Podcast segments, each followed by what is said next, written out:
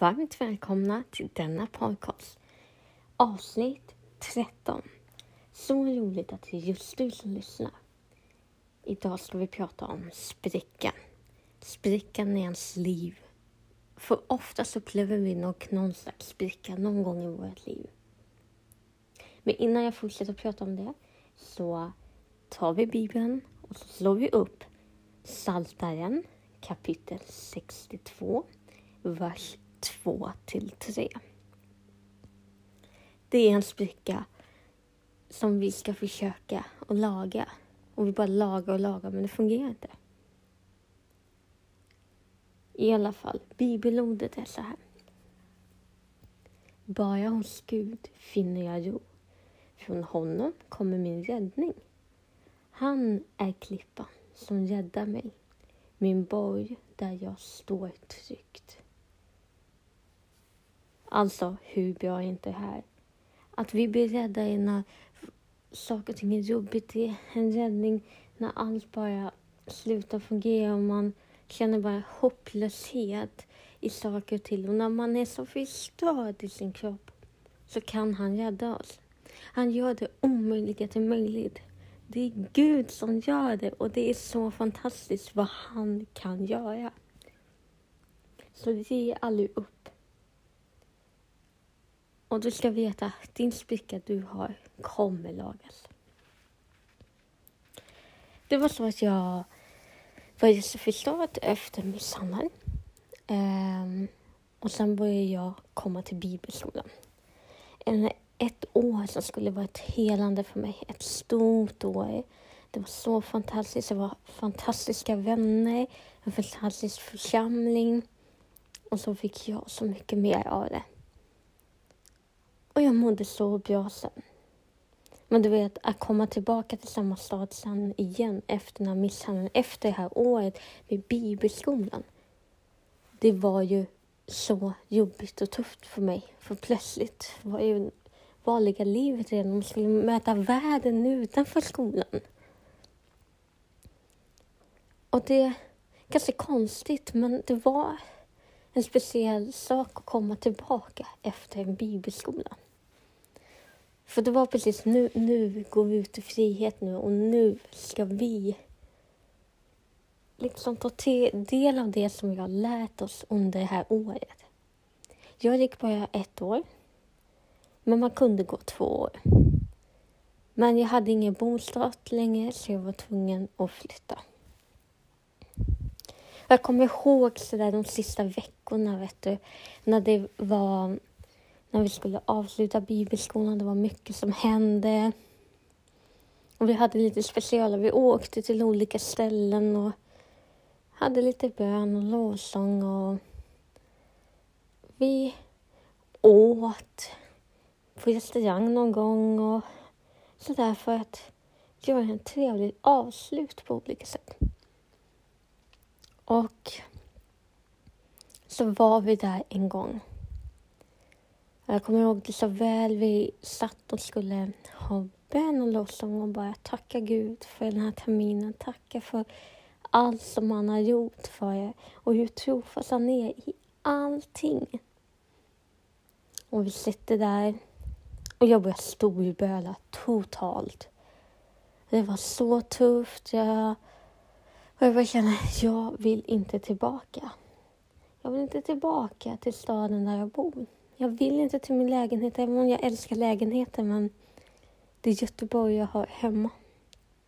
Det är Göteborg jag ska vara. Det är Göteborg jag älskar av alla städer. Ni förstår inte hur bra jag trivdes där. Och vissa kan ju tänka så här, nej men det är väl bara för att du, eh, du gick bibelskolan. Men det var något speciellt med själva Göteborg, själva staden. Helt fantastiskt vilket fall som helst så sitter vi där. Och vi ber. Och jag kommer inte ihåg om vi skulle sen komma, om vi var olika grupper och bad för varandra eller hur det var. Men på något sätt i alla fall innan vi skulle sluta så fick en klasskompis en bild av Gud till mig. Och han sa det att Jag fick väldigt många bilder. En bild var jag med en fantastisk bild med när Jesu lärjungar sitter i båten i stormen och de ska ut och fiska. Och allt är så stormigt, men när de är där och när Jesus kommer så stillar den här stormen och de är så trygga där. De är så trygga i den här båten och de har ett fokus på att Gud står på ena sidan av vattnet. Och de skulle gå på det här vattnet då. Och så fort man inte kollar då ramlar de ner. Men så fort de fokuserade på Jesus så, så händer ingenting. För vi måste ha fokuset. Att tro att det ska hända. Inte titta ner åt annat håll. Ha fokuset hela livet. Fokuset på Jesus. Så kommer det bli bra. Och det var ju fantastiskt allt det där. Men det som var för mig det stora, det var när en klasskompis kommer och säger Jag har den här bilden av jag kan säga man kan googla fram den här bilden om man vill veta lite vad jag menar. Men jag har den här bilden av en skål, en jättefin skål. Jag vet inte om den är keramik eller glas, men den är superfin. Och sen, men den är trasig. Den har, det är precis som den har lämnat på golvet och det är massa bitar. Den är helt trasig. Och det vill visa hur trasig jag kände mig jag kommer tillbaka, hur trasig jag känner mig när jag ska möta på de här nya grejerna och komma tillbaka till det vanliga livet som jag nästan flydde ifrån. Liksom.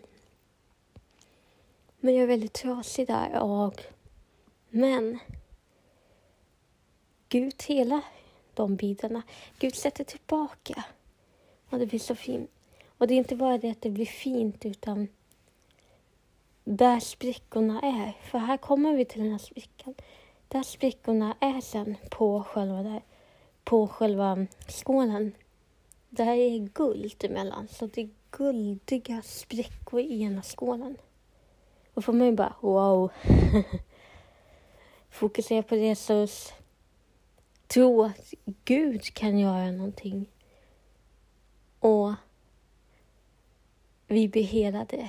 Sprickan lagas. Så lever du med en spricka i ditt liv, vad det än kan vara, så bara be till Gud att han ska komma och hjälpa dig. Fokusera på han. Hjälp, säg hjälp, jag behöver din hjälp. Kan du laga mina sprickor? För Gud kommer laga dina sprickor. Och Gud finns där för att hjälpa dig och försöker hjälpa dig. Det som är problemet med oss människor ibland, det är att vi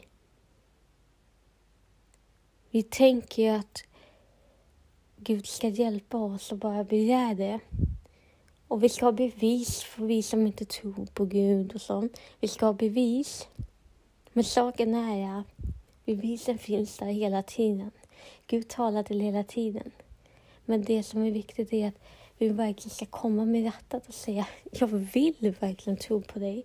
Inte hej Gud, jag vill ha massa bevis. För då kanske jag kan tro på dig. Jag tror inte på det, utan kom helhjärtat till Gud. Om det är att han ska laga den här sprickan eller om det är att visa dig, för att jag tror inte på dig. Då kommer det bli bra. Så bara säg till Gud, kom till mig. Jag bara lägger hela mitt liv för dig. Och då kommer det hända saker. Tack så mycket för att ni lyssnar på denna podcast. Denna avsnitt om sprickan. Och glöm inte bort, din spricka kommer kunna lagas.